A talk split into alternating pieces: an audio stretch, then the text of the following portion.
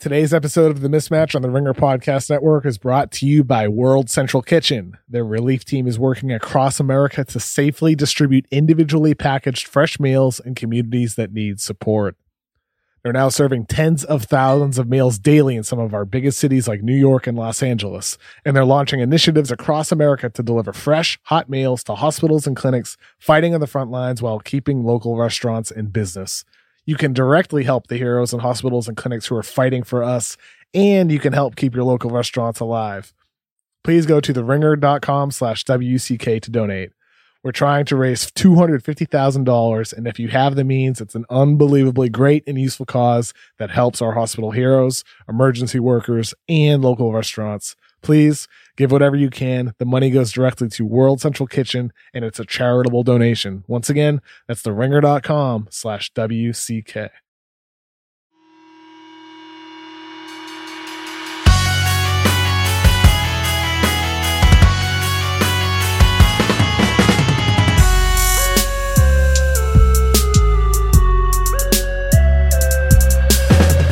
Welcome to the Ringer NBA show. I'm Chris Vernon, and joining me as he does every Tuesday from the Ringer.com is Kevin O'Connor, aka Kevin O'Bomber, Kevin O'Comment, Kevin O'Concert, Kevin O'Climber, Kevin O'Controversy, Kevin O'Candyland, Kevin Opinionated, Kevin. Verno, how you doing this Tuesday morning, man? As well as we can do, um, let's get to a few stories that have happened since we last spoke. The first of which is there was news that I'm sure you got a lot of text about. I got a lot of text about over the weekend that the NBA was going to be opening up facilities for their players uh, coming up on May 1st, which is now just a few days away. And now, by the time we have recorded, that has been changed. At the soonest, it would be May 8th. And this is for the states that are loosening up um, their shelter at home edicts uh, that have been sent out. And so Atlanta was kind of the one that was brought up because Georgia has started to open up gyms uh, and whatnot. But now it looks like, though it was this Friday, it is next Friday at soonest. And here's me betting, Kevin, it is going to be longer than that till things open around the country. This feels a lot more like it was a response to what was going on in Georgia than what the majority of NBA teams feel is a responsible action.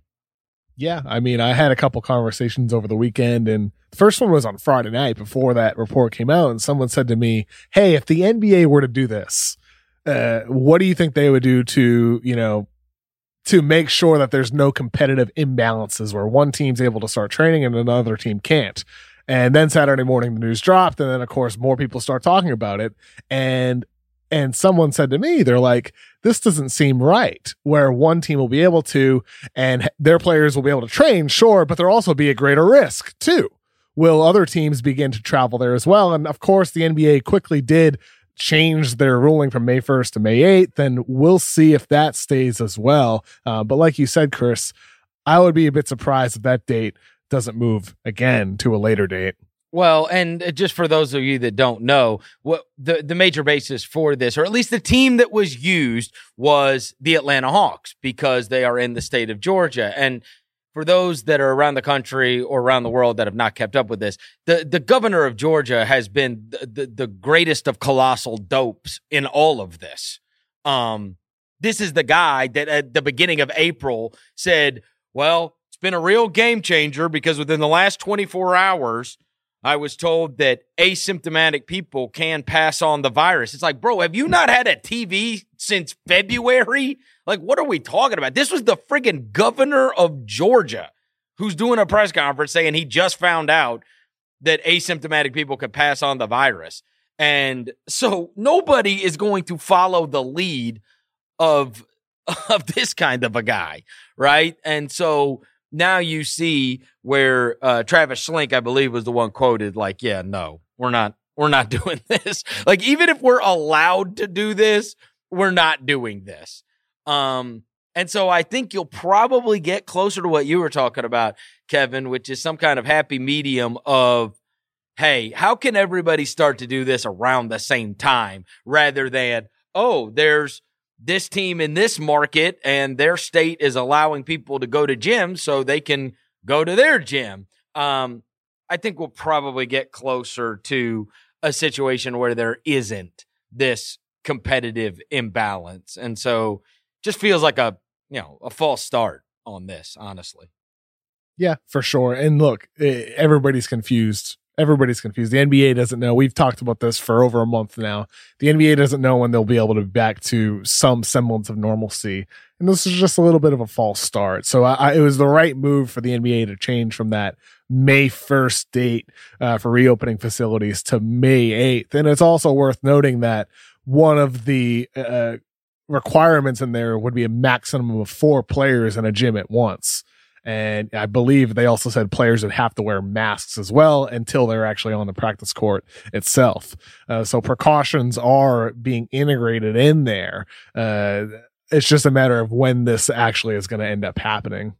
Well, I can speak to in, my case in, in a market like Memphis, nothing is n- none of the big businesses are going to have like that employ a lot of people in this town are going to have people there until like the, the the the next marked date is May 15th. That's the next marked date where a decision will be made from there. But generally, the edicts have been made March 5th, or I'm sorry, not March, May, May 15th. And so that the edicts have rather been made like that, okay, we're going to reevaluate then. So I would imagine that that date, honestly, even though it says May 8th now, is probably a lot closer to when people will even start making decisions yeah, you know, it, it, it's like as of right now, uh, the governor of Massachusetts is speaking. You know, as we're speaking right now, as we're recording, and he's supposed to be giving an update on the non-essential business closures, which are still currently May fourth. Uh, if that date's going to move, and which I would expect it to, um, but don't know that until after we finish recording this podcast. But hopefully, you know, he's uh, makes a smarter decision than than Brian Kemp, who you rightfully called a dope, uh, the governor from Georgia. Yeah. Uh, a story did break yesterday that Sixers assistant GM Marc Eversley has agreed to become the Bulls' new general manager. Adrian Wojnarowski reported yesterday. Uh, Eversley will join Executive Vice President of Basketball Operations Arturas uh, Karnisovas and lead the reshaped front office. I mean, this is another step towards um, when when this originally all came down and John Paxson was moving to another role and they did blow out uh, Gar Forman, I, I kept saying like, geez, man, like in the end, who's got Jerry Reinsdorf's ear and you know, Paxson still being around as a consultant, are these guys really going to be able to run their own show? I would say there's typically power in numbers, and so he is at least being able to. Uh, Karnisovas is put together a front office. I do not know much about Marc Eversley. Do you? So I can't really. I, I don't know if this is good hire, bad hire. I mean, obviously everybody's going to build up whatever accomplishments a guy has, but I don't know him yeah, I mean, it's hard to know what he actually played the biggest, biggest factor in. Right. You know, Keith Pompey re- reported that he was one of the big reasons why Toronto was so interested in DeMar DeRozan or why Philadelphia was so interested in Matisse Thybulle as well. Uh, you can point to the successful draft picks, but I'm sure there's probably some poor decisions along the way as well. I mean, ultimately, like that's true for any general manager, any executive in the league. Uh, for Marc Eversley, it's just great he's getting an opportunity. Uh, first Canadian basketball player to become an NBA GM, the first African American GM in Chicago Bulls history. Uh, those are the accomplish- accomplishments we can look at and think, oh, this is great great for the Chicago Bulls um, and for Karnisovas to have to hire him underneath him and work together. This is a good thing for the Bulls to at least upgrade over Garpax and what they had before to yeah. have this brand new reshaped front office. It's fascinating because uh, you know just reading here as I'm catching up, he started at Nike. That's where he you know I guess made all of his connections. So he was a Nike guy that ended up getting hired by uh, Bryan Colangelo and then kind of followed Colangelo around and, in and, Toronto and, that, and, Philly. That's that's one thing worth noting, right? He did yep. follow Colangelo around, but when Colangelo was let go from Philadelphia, he was one of the guys who stayed on the staff. Right. Uh, you know, so, some guys did move on. Eversley did stick around. Yep. Uh, you ever heard of this guy, Bobby? You're from Philadelphia. Have you ever heard of Marc Eversley? I mean, do you know? Do does anybody that you know have an opinion on him or losing him? I think the Sixers fans that I follow who are pro- process truthers, process trusters, are a little bit skeptical of a guy like Marc Eversley because when Colangelo was removed, and I know a lot of Philly people who are not fans of Colangelo, when Colangelo was removed, I think people interpreted it as a problem that a lot of his staff stayed behind because it makes it Ah. hard to have a smooth transition and to move on from an era that was mired in controversy and general weirdness. So Interesting. I think people have a largely negative view of Eversley. I don't know if that's really founded in anything, but we'll see what he can do to change that public perception. Fair enough. A uh, couple other things. Uh, Aaron Gordon dropped a diss track about uh, about Dwyane Wade. Nine out of ten. Did you listen to it, Kevin?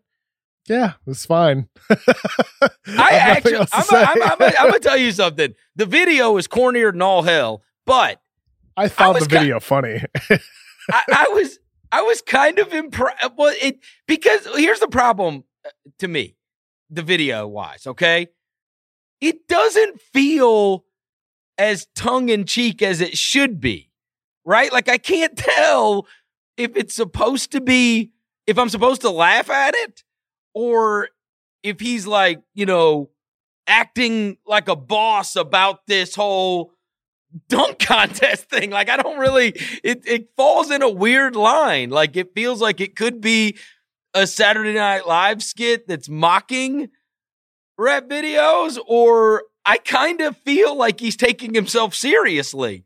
But I will say the rapping was not nearly as bad as I thought it was going to be. In fact, I thought it was pretty good. Aaron Gordon had a couple of bars. yeah, it was it was solid. It was solid lyrically. Yeah, I, it was fine. It was not the best diss track, but it was fine. That's when you know guys are really bored as hell. He's uh, poor Aaron Gordon has been sitting in his house stewing over that dunk contest thing. But you know, maybe maybe now I don't know. It's wouldn't you think you'd drop that sooner to the dunk contest? I feel like he's been sitting around his house like mega bored and was like, "All right, I'm sick of this crap," you know. Or maybe he watched it back and it infuriated him all again. But I mean, we're we're several months past that dunk contest. It was so weird, even when I watched that video and thought about that dunk contest. Doesn't that seem like just forever ago? It really does now.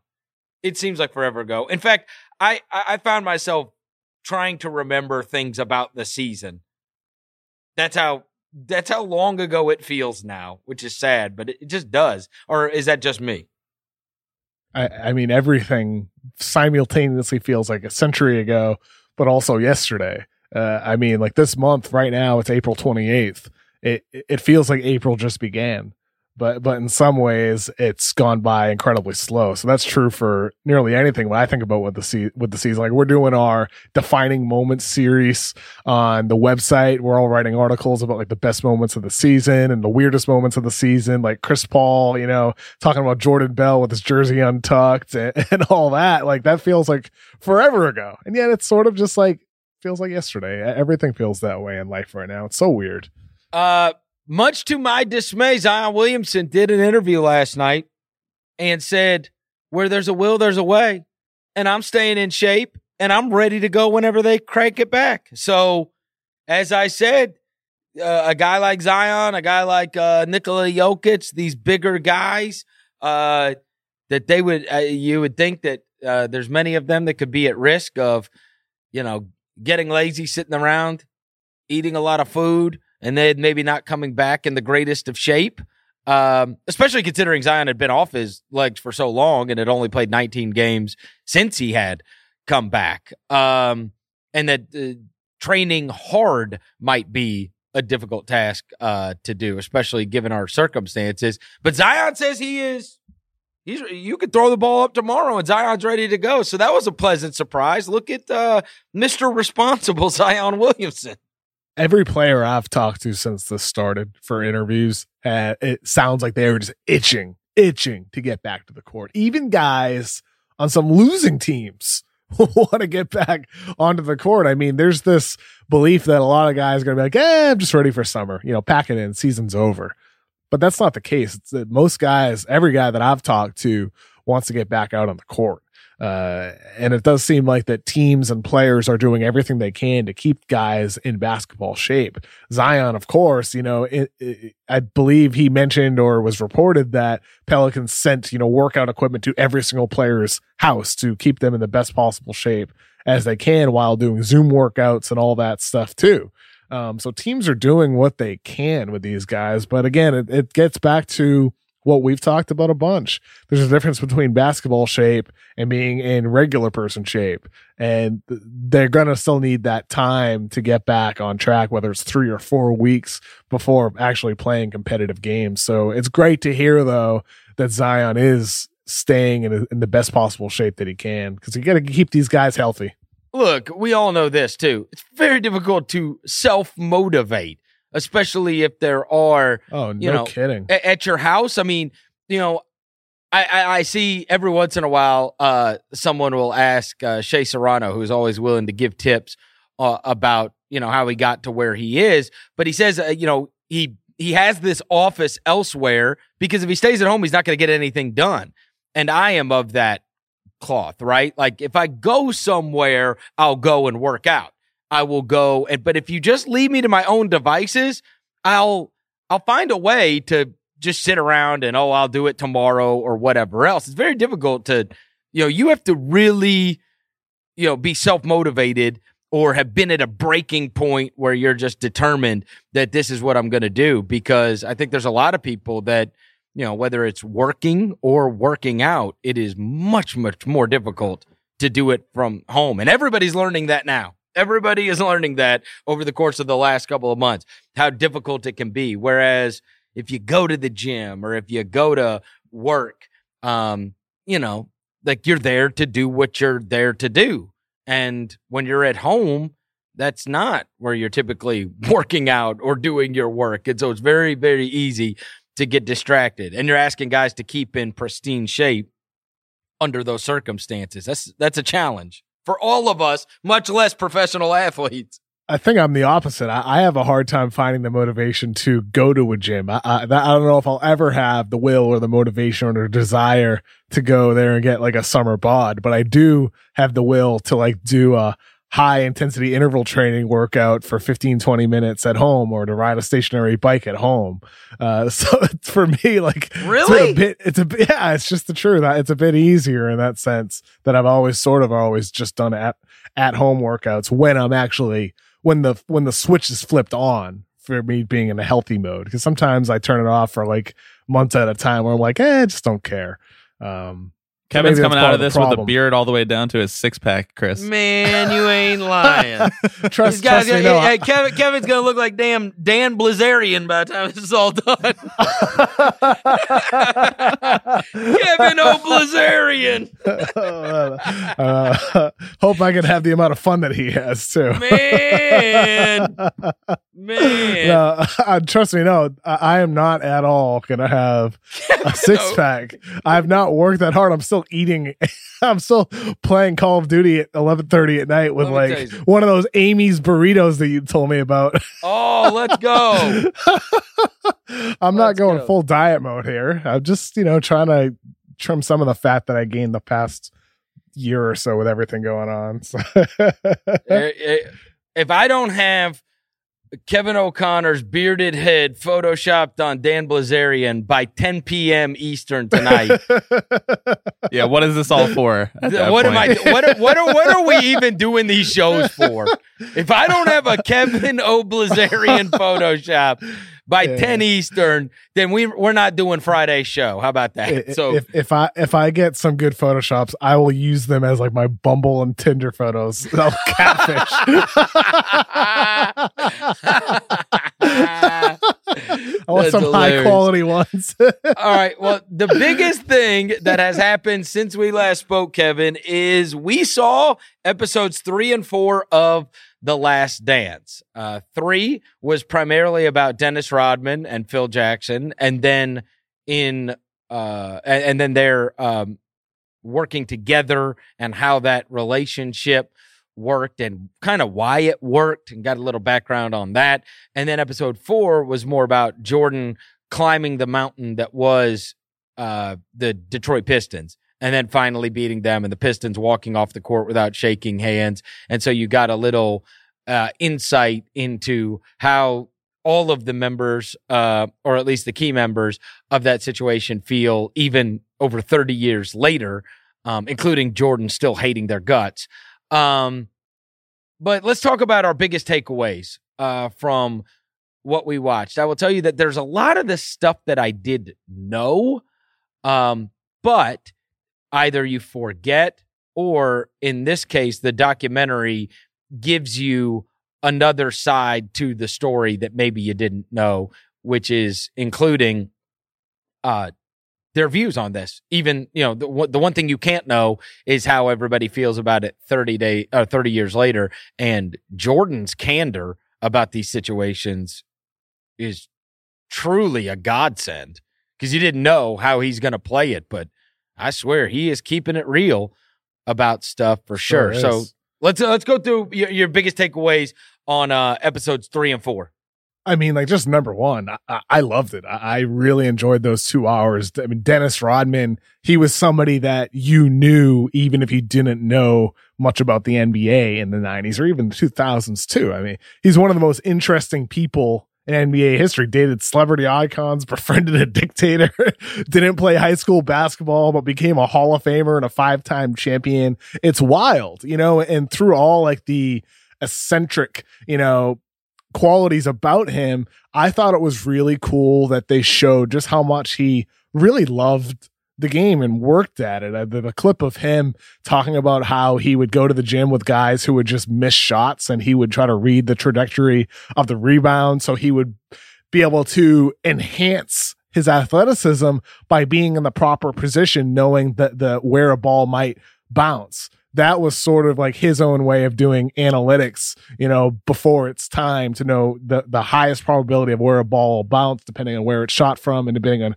who shoots it. That was really cool for me just to see the how Rodman's off court, you know, nature and his on on court nature for that matter too was balanced with his will and drive and love for the game. You you know, Kev, as as as we think about that, I am I'm taken aback by one of the things that was a great takeaway from that portion of it. Um, of course, the story about him going and having somebody shoot and then studying rebounding is that many times I think that we think that these gifts are God given or that a talent is innate. Um, and there's no question that there are some people that have a knack for something, or they are quicker learners, or that when you teach them how to do something, they have the ability to uncrack a level that uh, that none of us will achieve. That being said, so many times what you find when it and whether it is LeBron James or whether it is Michael Jordan or whether it is Kobe Bryant or in this case something different, Dennis Rodman, it is also the guys that work the hardest. It is not a coincidence that a guy became this in amazing rebounder, one of the greatest rebounders in the history of the NBA. Um, it's not just because he had a nose for the ball. He also practiced this, you know, and, and how many guys truly go out and do that?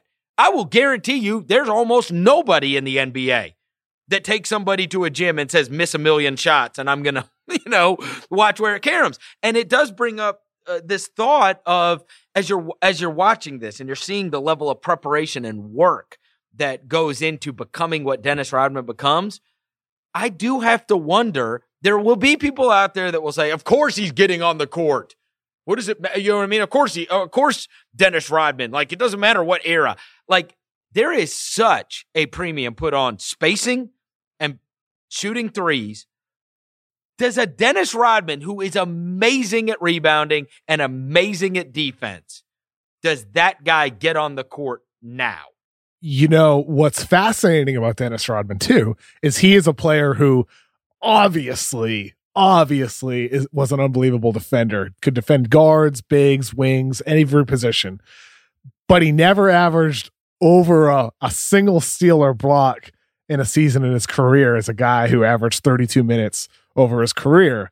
And a lot of the analytics would say that guys who average low steal and block numbers are not, you know, high end defensive players. So, with that said, I do wonder if maybe if he were a young player, obviously coming from an NAIA school, uh, 25 years old, as a guy with the limitations that you're talking about, as a shooter, as a free throw shooter, uh, the limitations with his block and steal numbers, if that guy would have entered the draft and maybe gone overseas and gotten lost in the shuffle, or would have gone in the G League and gotten lost in the shuffle, it is very possible that could have been the path for him in today's league, be, almost because of the amount of information that and we have. Listen, I, am not saying that it's not insane. As anybody that listens to this show knows, I miss these kind of guys, and I do think they have value, even though. But I am telling you, with Dennis Rodman, it would now nobody would be talking about what an amazing rebounder and what an amazing defender it would be. It would all be about his warts and how you don't have to guard him. And look, if they, you know, they should be playing this guy that can space the floor over him. Now, one thing you could say to his credit, which is, uh, you know, you do have the steals and blocks numbers, which are not out of out of control. The rebounding numbers are obviously out of this world. The other thing that is out of yep. this world is, you know, steals and blocks. One of the major things they do, assuming your team is able to recover, steals, of course, blocks usually. Um, you're creating your team extra possessions. And his last year, or second to last year with the Pistons, he got, he had 523 offensive rebounds. I mean, that is just preposterous. Preposterous. So, I mean, that, you know, what is the value of creating an extra possession 523 times? In 82 games. I mean, that is just, that number is just so outlandish. 523. Um, he had 523 offensive rebounds and over a thousand defensive rebounds. And that year uh, had 1,530 total rebounds in that season, uh, the 91 92 season. He averaged 18.7 rebounds a game, 12 defensive, six and a half offensive rebounds. He averaged over five offensive rebounds every season for a good like six, seven year span. I mean, there's a value to that, right? And he shot 52% from the field. So, uh, but he only shot it for a career six times a game. So he just didn't he wasn't part of your offense. Right? Yeah, and, you know, it's like it's like he was offensive rebounding the ball and then and kicking it, it out, out, finding yeah. shooters immediately. Yes, exactly. And, and in today's league, I mean, offensive rebounding today, teams typically get back on transition rather than crashing the offensive boards. But if you had a rebounder at the level of a Dennis Rodman, would you therefore tweak your philosophy by having a guy like him crash the boards, knowing that if he gets that rebound, he's going to have three or four shooters around him on the court to find and kick out for for an open spot up three. Uh, I wonder if like a guy like him came were to come along again with his blend of anticipation and work and athleticism would would a team change their philosophy and use that guy as a weapon to get those extra possessions that you're speaking about. The other thing is, does he just play like small five? You know what I mean? I mean, if you're grabbing that many rebounds, uh, theoretically. I mean, I was trying to think of anybody that was really like this that got to play a lot on a good team. Like maybe the closest would be like DeAndre Jordan. Like DeAndre Jordan was never taking jump shots, and they obviously hacked him at end of games. But there were those seasons where he averaged an inordinate amount of rebounds. He was never the defender Rodman is. So I mean, maybe it's a little. It, it, it might be a little uh, it might be a little extreme to act like he couldn't get on the floor. I just feel like nowadays, before you would get to see, like what you were saying, before you would get to see everything that he could bring to the table, he would he would be discounted coming out of college. You know what I'm saying? Like he would just be right off the rip. You you would never see that because he would just be thrown aside because he can't do what you need him to do in your offense now, which is everybody pacing and spacing and making sure everybody's guarded. I mean, it's it's not like he wasn't discounted when he was drafted either. He went 27th in the second round at the time. So he did, you know, fall past a bunch of guys. And by the way, like pulling up that 1986 draft, it's actually kind of shocking to see some of the guys drafted in his, in his range. Sabonis was taken by Portland at 24. Mark Price taken 25th in that draft. There was other talent. Nate McMillan, 30th. There's some quality players taken later in the first round that year. So, you know, you see that, of course, every year in the draft there's steals, but you do see certain guys like a Mark Price go there. And you do wonder maybe it would be the inverse would have Dennis Rodman because there's so many more eyes and people and gyms uh, finding these these talented players. Would he not have played all his college years at an NAIA school? Would he have gotten plucked from that school and transferred to a Division One school and gotten more opportunity? We it's it's impossible to know. But the fact is, is with a player with like Rodman, to your point, his journey would have been far different had it happen today because of the amount of resources in today's league, for better or for worse.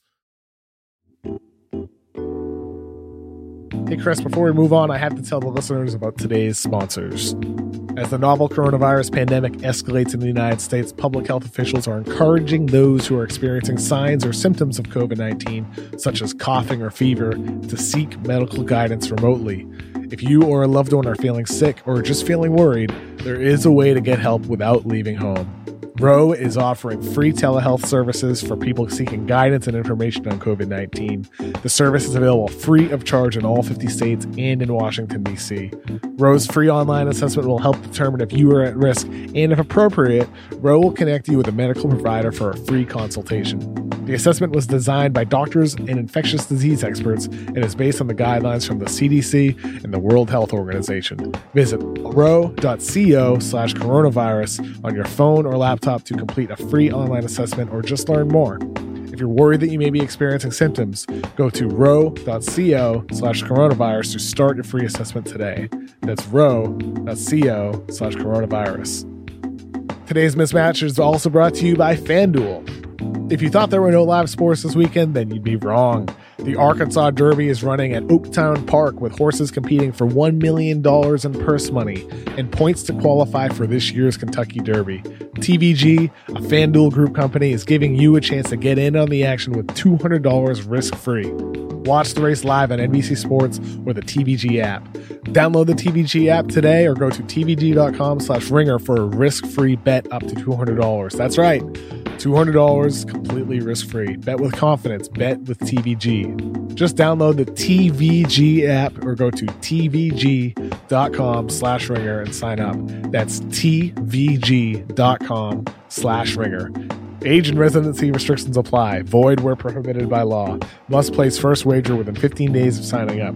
Refund issued as non withdrawable site credit that expires 30 days after receipt. Always wager responsibly. See full terms and conditions at tvg.com slash ringer. And now, back to the mismatch. So we got a lot of insight into him and, uh, you know, obviously all the off court stuff. And, and in between, uh, the Bad Boys. The Bad Boy Pistons was awesome stuff. Yeah, I, love that. Yeah, his own thirty for thirty. I mean, I feel like a lot of basketball fans have a real awareness of a lot of the the Rodman stuff. You know, whether it is with Madonna, Carmen Electra, whether it is um, I the suicide stuff. I think probably caught a lot of people by surprise. Um, you know, because that and and that thinking about that in conjunction with the way things would be today would just be absolutely uh, I mean, all of this stuff would be a massively different story. A guy saying, "Hey, can I go away for 48 hours?" would be a massively different story. But I was, I was. I mean, by, every every every part of it. I mean, today, it's it, it, even simply like after the finals when Michael Jordan and Dennis Rodman, the '97 finals when Jordan and uh, and Scottie Pippen were talking about you know whether the, the coming season was going to be their next year uh, that today would be even I don't know if it even would have gotten to that point uh, with the amount of social media pressure that's on players today. But sorry, I, I inter- no, no. I, the other thing is, I was struck by, and I was glad they kind of went into the whole Phil Jackson thing because yes, like you feel like especially given where Dennis was and how Dennis was acting, that he was the absolute perfect coach for him. And I think it would be fair to say probably the only guy that could understand slash harness him at that time. Like he's probably out of the league if he's on another team. Seriously. Nobody's putting up with that crap. But Phil Phil, like, you know, him himself was a wild child and you know, they even mentioned, and it's just kind of in passing. Oh yeah, and he did, and he did acid. You know what I mean? Like, so I mean, how many, how many, how many NBA coaches are we saying that that is probably true of? Like none, right? Like, there's probably none that are like Phil Jackson and that kind of embrace this.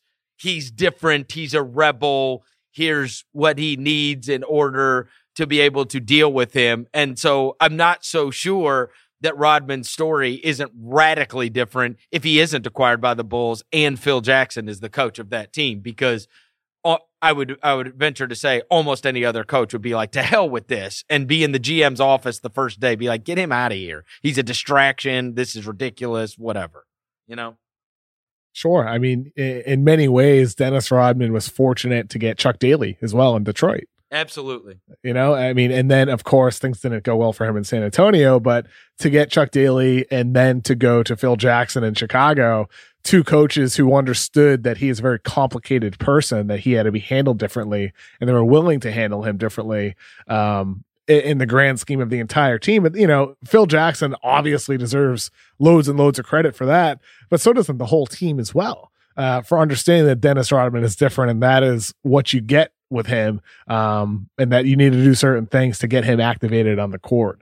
Uh, it, it's uh, Phil Jackson, man. Like I love. I hope there's like a, an entire episode dedicated to him. I don't know if we're gonna get that, uh, considering so much has sort of been sprinkled in throughout. Um, but like like it goes without saying that he was the perfect coach for this team and he's one of the greatest coaches of all time. Uh, but it's also amazing just how differently he did it uh, the Zen master with just the way he connects with players, the yoga that they showed them doing um, during that episode. Uh, just has such a fascinating background. Such a different type of person that you that you get compared to like the typical coach that you might imagine who might be a jock or, or you know or something like that. But Phil Jackson was is like like you said, he did acid.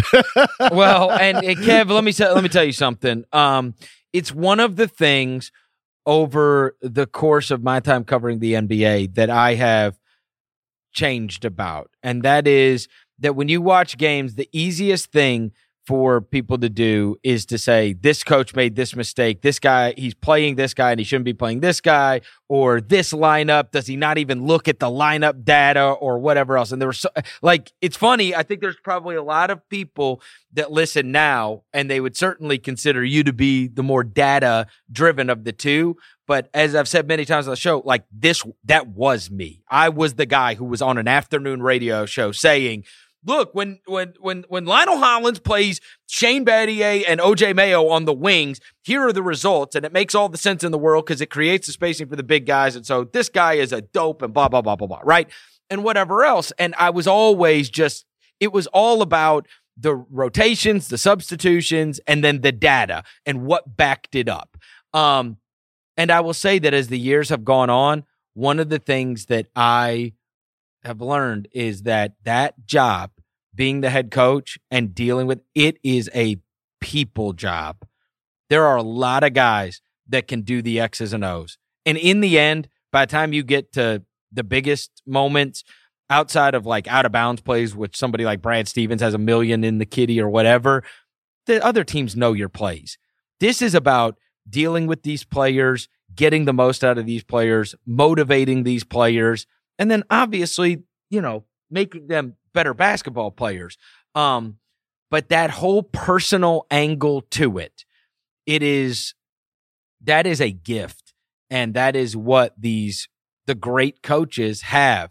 There's a lot of guys that can do the X's and O's stuff, but in terms of dealing with the personalities and the egos involved and knowing how to do that, that's so much more of the job than I originally thought it was or gave it credit to. You just think of coaches and it's the plays they call and the substitutions they make. And if it doesn't agree with what the data says, then you're a bozo, you know, if you're the coach. But I do think that what you don't see is all of all, all, of that other ancillary stuff. And that is what Phil Jackson was an absolute master at. You know. Can I ask you guys a question about Phil in this yeah. doc? So what did you make of how he talks about the triangle in this doc? Because to me, he tries to make it seem like it's not that special in his interviews in the doc. I mean, obviously it's important to him. But then if you look back in the last 10 years, when he took over the Knicks, he installed coaches, only coaches who would run the triangle. To their detriment, I would say, because it was kind of an outdated offense by that time. And so I'm wondering, like, he's kind of talking out of both sides of his mouth on the triangle right now, where he's like, it's not that special. It's just about getting players to move versus like when he actually was in charge of an organization, it did seem like it was that special to him. I think that he really believed in what Tex Winter believed in. There's no question he did, right? Yeah. I also believe that the whole the whole triangle thing has become it's kind of become its own overblown subject, which so that I guess I'd fall on that side, which is like, okay, yes, the triangle is a type of offense and there's a lot of motion and there's a lot of uh, availability for it to morph into different things. And so what I have found to be true is over the years, no matter what offense it is, I'm not sure that it's antiquated. I think if you probably ran it right now with LeBron James and Anthony Davis, guess what? It'd be amazing. Like that's what I'd guess, right? And so it was with Shaq and Kobe, and it was with Jordan and Pippen, and it wasn't with a bunch of rat players. And so then we say, oh well, the the the offense isn't that good. Well, like any, so there is a truth to what people say. You could have run anything if you were, uh, if you had uh, Kobe and Shaq. That's maybe so. But I will also say to to his credit, this episode does kind of make it seem like hey, you couldn't just run anything with Jordan and Pippen. What it would create was Jordan being absolutely amazing, but it might be, it would not get the most out of all of the other players. I think the triangle in and of itself probably is just a little overblown. Like, all right, uh, let me tell you something. And this is how I say this. Guess who, guess who everybody thought was a crap coach in New York and in LA in two premier franchises? Mike D'Antoni right? He sucked. Ask Knicks fans what they think about D'Antoni. Ask Lakers fans what they think about him. He wasn't any good. Did anything change? Really? You think you think Mike D'Antoni changed a lot, or you think he had Steve Nash at one point running offense, and then he had James Harden at one point running offense, and he had these sorry teams in these other uh, situations that he was in. Uh, I just I don't know. I guess that would Jim, be my long-winded way of my explanation. It's, it's, like the old coaching adage: Jimmys and Joes are more important right? than X's and O's. Yeah, I mean, I don't think that the problem in New York was that Phil Jackson wanted to run the triangle, or the problem in Minnesota, frankly, was that Kurt Rambis was running the triangle. It was stupid as hell given their personnel. You know, you can't just run it with any personnel. And that's what I would say is the detriment is when you are married to a philosophy so much that it does not fit your personnel. And to that point, Mike D'Antoni has changed. Yes, there are elements of, you know, the seven seconds or less stuff, but he knows very well that an isolation offense with James Harden and now with Russell Westbrook suits them better than just flying up and down the court as he did with Shawn Marion and Amar'e Stoudemire and Steve Nash and whoever else, right? Um, yeah, so I think I don't know. I, I think I fall on both sides. The triangle a little overblown, but in the other sense, if you got the players, I don't. I'm not sure that it's antiquated and you couldn't run it, you know, or certainly elements of it. Um, they did not focus a lot on him, you know, stabbing Doug Collins in the back. I thought that was funny. I mean, when when it comes to the triangle, the, the one thing I think about is you know Michael Jordan's willingness to adapt and sacrifice in order to be part of that system. You know, well, me- mega reluctantly though, Kev. Re- yes, because of the quote where he called it bullshit. Yeah, he didn't when want Bill to. Car- when Bill Cartwright was getting shots at the end of the shot clock, reluctantly, but he was willing to do it despite all the success he had. Right. And credit to him for sticking to it and being willing to do that. Because, like, yes, I, I agree with you that you know, like I just said, Jimmys and Joes are more important than, than X's and O's. But the system can influence and enhance a player's skill by putting them in better positions to succeed. Or, as Phil Jackson said, it made it about more than just the one player. It got other guys evolve, involved in the game. Uh, that's what Steve Kerr has talked a lot about with the Warriors as well. Uh, you know, when it comes to their system not running a ton of pick and roll, that's because he says he wants the ball constantly moving so other guys are more engaged. That's the risk with what Houston does with James Harden and Russell Westbrook, when other guys might just be standing in the corner. You need to have the right type of guys to do something like that. Player personality becomes a factor into it. Michael Jordan on one side needed to be willing to sacrifice. On the other side, you got to have guys who are willing to maybe just stand in the corner and take spot up threes if it's something like Houston. Uh, so it's about having the right system that fits the right personnel and that perfect marriage with team building and coaching and production on the court, uh, creating the best product possible. It all goes together. I know a lot of people have talked about a lot of different subjects that came out of it. I have not heard as many people broach one of the things that stood out to me in watching this. Of course, people are going to talk about the bad boy Pistons and how much animosity there is still there. Um, and that's going to be a big subject. And then obviously even in the days since, I believe Rachel Nichols has interviewed some of the guys and, and they have gone out of their way to say, you know, oh, I would have do it, done it different. And Bill Laimbeer says he wouldn't have done it different, whatever else. I, one thing that has not been talked about a lot, I don't think, but was seemed very significant to me. I don't know how you felt, Kev, but there is before the Bulls get over the hump. So the year before, okay, when they take the Pistons to game seven, and there's the Scottie Pippen migraine game for game seven. Is it not abundantly clear that Michael Jordan does not believe Scottie Pippen had a migraine? Did, is that not what you Yeah. felt? I mean, he was like, I mean, he said he had a migraine, and I mean, you know, that's what he said. I mean, what are you gonna say? Man, just tough timing, and you know, I mean, it, like when you say he said he had, it's almost like that. That to me is he didn't just say he had a migraine, and God, it was you know, I hate that it was at that time, and I don't blame him, but you know, it- he said he said he had a migraine, as if you say he said he did if you don't believe he did. That's what I would say. Yeah, it- he clearly That's how it came believed- off. He he clearly believes either Scottie didn't have a migraine or that Scottie had a migraine, but he but he couldn't handle it, and Michael Jordan would have played through it because he's tougher and can play through it. You know, it's one of the two. There's just no way around it. Like they he Yeah. did that interview, and I'm like, damn. He's like, well, he said he had a migraine. That's not exactly the way to like go to bat for your guy, right? Like I think he thinks he, you know, they got waxed in that game. Like he really resents that. You could tell. You could tell that was one of the moments that the Jordan resent came out. He could not talk about that and just, you know, give the company line on it. Uh, I, You know. I wonder if we're going to get a lot more like that because Michael Jordan said that people are going to hate him after this documentary, which, by the way, that's not going to, people aren't going to hate Michael Jordan.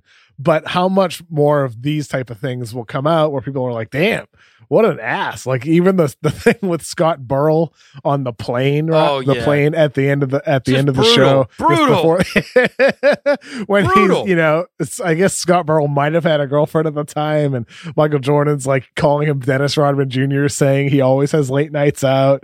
Yeah. Brutal. and he's like, Don't say this. My, my parents are going to watch this. And he must have been sweating this video coming out for 25 years. And Jordan looks at the camera and says, His parents, he's an alcoholic. I mean, damn. Can you Like, This guy was a jerk. Can you imagine if Scotty Burrell's watching that game, uh, watching the doc with his kids? you know what I mean? Oh my Like, goodness! They're like, Daddy, yeah, hey, kid, hey, kids, Dad's on this. And they're like, oh, there you are. And then they get to that part and he's like, oh, shit. he's like, he's like grabbing, he's grabbing the switcher, and turning the TV off. Oh, well, I will tell you that, like, look, this thing, um, it went zero to 100 real quick in terms of the cursing in episodes three and four Oh, because yeah. I settled in. My 10 year old son was there and he was like, Can I watch it with you? And I was like, Yeah, sure. Because we'd watch the first two. And I think there was one F word and maybe an S word. I mean, look, I'm not, he has heard these words before, but it got like maybe first 15 minutes. We're, we're dropping a couple different F bombs and some S bombs. I'm like, okay. like, I'm like, maybe we should watch it on the other Yeah. channel. I Uh, didn't, on ESPN too. Yeah, yeah, it just, it, it the became, options there for you. I, I understand, but I, the first two, I, I do not think were a, a real indication of the uh, the amount of profanity. You know what I'm saying? I know there's the warning at the beginning, but I thought, you know, it's kind of almost like a PG-13 movie. I think the first two were right. That's what it kind of felt like. Uh, and this one, this one, this one got rated R like pretty quick. I don't totally understand the the FCC. How how is it that swear words are, are allowed on this documentary, but not other stuff? I mean, like, what are the rules? I don't It's get it. nine. I think I think that's why they're doing it at nine Re- oh, so nine o'clock you're allowed you're catching it at nine start Eastern, right? start pulling out George Carlin's seven words you can't say on TV. I, well, I may be wrong about this, but you know, back in the day, I remember, um, boy, is this really aging me? I remember my parents used to watch that show NYPD Blue, and that was a big deal when there was a there was a bare ass on TV, like one of the cops. I'm serious. I I think about how times have changed, but there was like a bare ass on TV, and that was like a big deal at the time and that that show was on, you know, at whatever nine o'clock at night. So I think it is. I think you have to be after nine Eastern. But I will tell you, Kev, that even earlier shows now, there's a lock. There's a there's a warning that comes on my TV where I like I like I, for the Last Dance, I had to enter a code to watch. I don't. I, I never recall ever changing any parental settings, but like for TVMA or whatever it is, Hmm. Interesting. I have to I have to ty- I had to type in a code to watch it. really? Wait, you had to type in a code to watch The Last Dance. Yeah, yeah, like it uh, like it my TV automatically stopped it. I've Oh, never You, I've you, never you, mu- you must have parental settings on I- there for your yeah, but I kids didn't go- from but- a but while I'm saying- back. Well, no, no, no. What I'm saying is I've never done that. I've never gone in and set parental settings. So something did that automatically. Huh. I, it's almost like I would have to go and turn that off. Interesting. Yeah. Mean, what, what as a parent, what what's your take on like as it, you have two kids, what's your take on like how accessible everything is on the Oh internet these days? Yeah, like you you, like you, you know, like I'm No, just there's curious. no, like- what I mean, I, I've tried to do. Uh, I, I, God, I don't even want to get in this discussion because people will end up people will end up getting mad at me. Look, the, the YouTube Kids or whatever, like there's YouTube Kids, and it's great. And for the little kids, like my okay, so my daughter has a Kindle, and she's six, um, and and that Kindle, and I've got like the kids Kindle, right? Whatever it's called, I can't even remember what it's called. But the kids Kindle, you can't break it. Even if you do break it, they'll replace it and it's got all the little kid stuff and it's got games on it and there ain't no like typing in YouTube whatever. My son now is older and he's in this he's a YouTube generation or whatever and like yes there is YouTube kids and yes there is uh parental whatever but um what I've done is I turned on like the filter on his which will weed out like the really bad stuff but that YouTube kids, it weeded out way too much. You know, for a 10 year old, like I understand. yeah, yeah. like, Probably I- for yeah- toddlers, right? Yeah, Like- I mean, he, this guy's watching, six. like, he wants to watch like old wrestling matches and stuff and whatever else, right? And so I think the restrictions a little too strong on that for his age. So I'm kind of an in between. But I do sneak into his iPad and change the settings. There is a filter. It can't filter out everything, but he's also not going to watch, you know, uh, uh, some, he, he can't watch some video. It doesn't like those videos that are like, uh, you know, hear the F word said uh, 150 different ways. you know what I mean? Like, like that wouldn't even show up on his. You know what I mean? There's like a filter Hmm. where you can at least, you know, get rid of like the explicit or the MA or like some Yeah, kind of yeah. music video that's got a bunch of strippers in it or whatever else. I, I mean, Um, it's interesting because you know we didn't we didn't get our first computer until I was I think 11 years old. Uh, and like that's the first time I ever had access to like the outside world, in in the sense that like it's at at your fingertips, right? Like watching TV with what's fed to you is different than like when you can look up anything at all. And like kids have that from birth now. And so I would just imagine as a parent, it's a lot more challenging Well, now to, to have kids, you know, be quote unquote safe. But I'm sure there are probably a lot of parents out there who are like, ah, you know, kids are going to get exposed, and they probably just don't even bother with the filters. Like I'm I sure don't there's fall- I contrasting don't- philosophies. I don't fall into that completely. Um, I also am well aware that when I was a kid, I grew up in a strict house. And guess what I did? I went over to my friends' houses to watch Yeah. R-rated movies, and ooh, I ooh. I snuck behind their back to get like explicit. Oh, there I have a bit. Hey, Oh. my oh look, my father, my father found NWA straight out of Compton in my book bag. wow, Pulled it was a cassette. wow. What Listen happened to to you? What happened to you after that? Okay, so oh, of course it was horrible. So number one, he pulls it out and is furious. You know, it says something to me, and like there's no explaining it. The second track is called "F the Police." You know, I'm a little kid. I mean, I, I, I, you're not talking your way out of this, right? Like this is vile trash to my father. My father is Yeah. a deacon at the church, by the way. Okay. Whoa. He rips out the ribbons of the tape in front of Oh, me, like something you would see from a movie, and then snap. Hey, and then snaps the tape in too. I'm dead serious. It was not. It was not a kids game. But I'm. The point is, I was the kid sneaking around to try to find this stuff. You're so damn curious when you're a kid. So I don't. I don't have a lack of awareness of that. You know what I mean? I don't want my son. You know, Definitely, yeah. yeah, watching everything, listening to everything. I do monitor that stuff. On the other hand, I know that given the opportunity, you try to figure out what's what and what's It- it's- cool and It seems like you've struck the right balance where you're being you're, where you're being yeah sure. I mean like he's gonna he's gonna find stuff right? He's gonna he's gonna you know come Well, across things you know and and it's- it's, and it's, it's gonna and, uh, happen. they go to a you know uh, the school that my kids go to is a christian based school um and it's not like you know overly I, I don't know what to say. It based in morality um i love I, I love the place that he goes and he does have this you know i the reason i think i'm more trusting he does have this moral compass that Mhm. that I do think he uh, right and wrong whether no matter what your opinion on uh is in religion for those of you out there listening I I am one that sees a tremendous benefit I did not go to a school like this but I do see the whole this developing a moral compass and what is right and what is wrong and what how to treat people and what you should be watching or saying or whatever else I do think that there is a tremendous value to that. Some will end up rebelling greatly as years go on, of which I'm aware of. I had many friends um, that were raised very, very strict, went to strict schools, and then they went off the meter the other way, right, to another extreme. But in their case, with mine, I have found that they have that, they know what's what's right and what's wrong and what they should be doing and what they shouldn't but if you're gonna sneak around doing it, that that makes you no different than what I did when I was a kid, or I think any of us. We're you're all curious when you're a kid, right?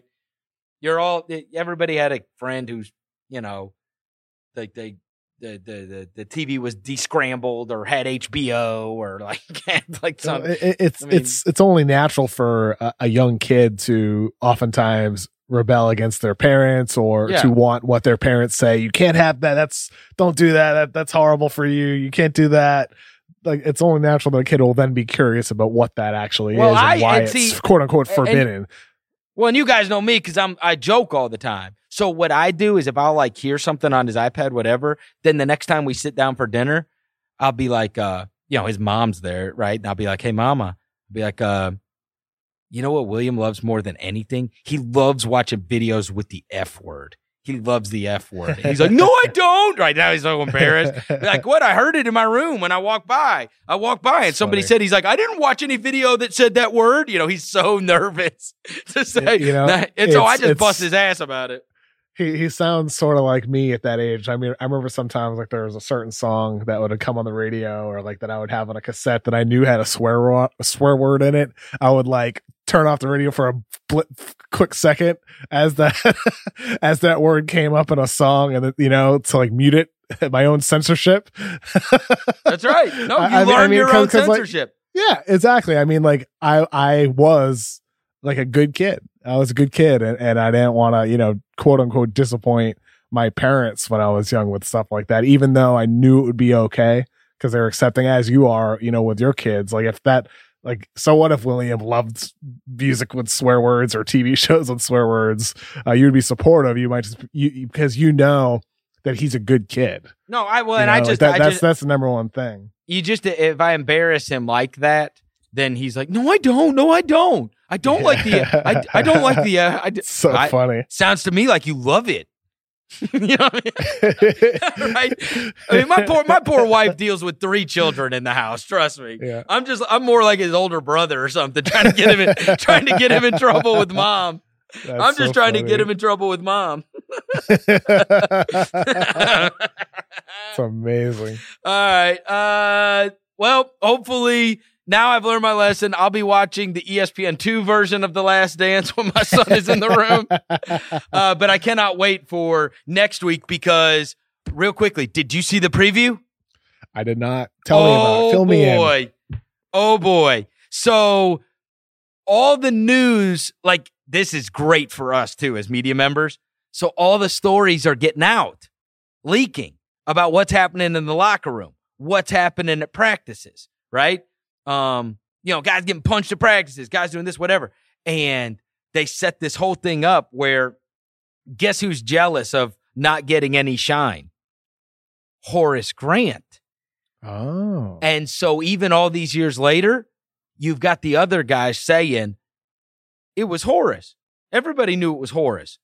Horace was telling our business out, so they got a problem on their hands. This Bulls team has a problem on their hands where all their news about their team is getting out and they all suspect and know it's Horace. And then the preview ends with Horace Grant saying, I never gave one story to Sam Smith. You know, because he wrote the Jordan rules. yes. So it's like, how did that? How are these media members knowing everything?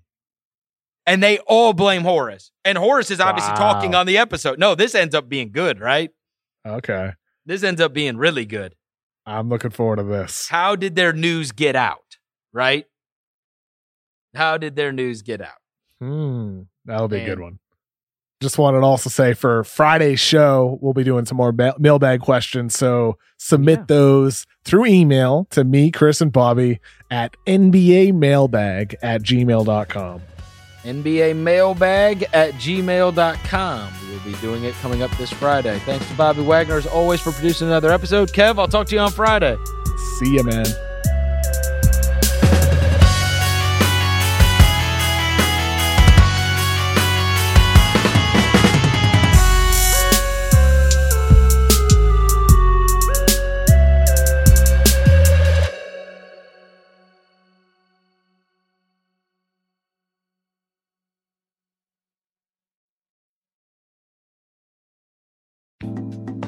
Hey, it's Bill Simmons. I wanted to tell you about a new podcast on the Ringer Podcast Network that we are launching this week. It's called TV Concierge. It's only available on Spotify. These are 12 to 15 minute mini podcasts that review the latest TV shows streaming on Netflix, Amazon, Hulu, HBO, Showtime, FX, Apple TV, wherever else. We'll preview new shows that are launching. We'll break down the biggest shows that just launched. We'll review the biggest binge watch seasons that drop as they happen. It's our new TV Concierge podcast from the Ringer Podcast Network. Think of it like a little bit of a playlist. Pick and choose the ones you want to listen to. It's available only on Spotify.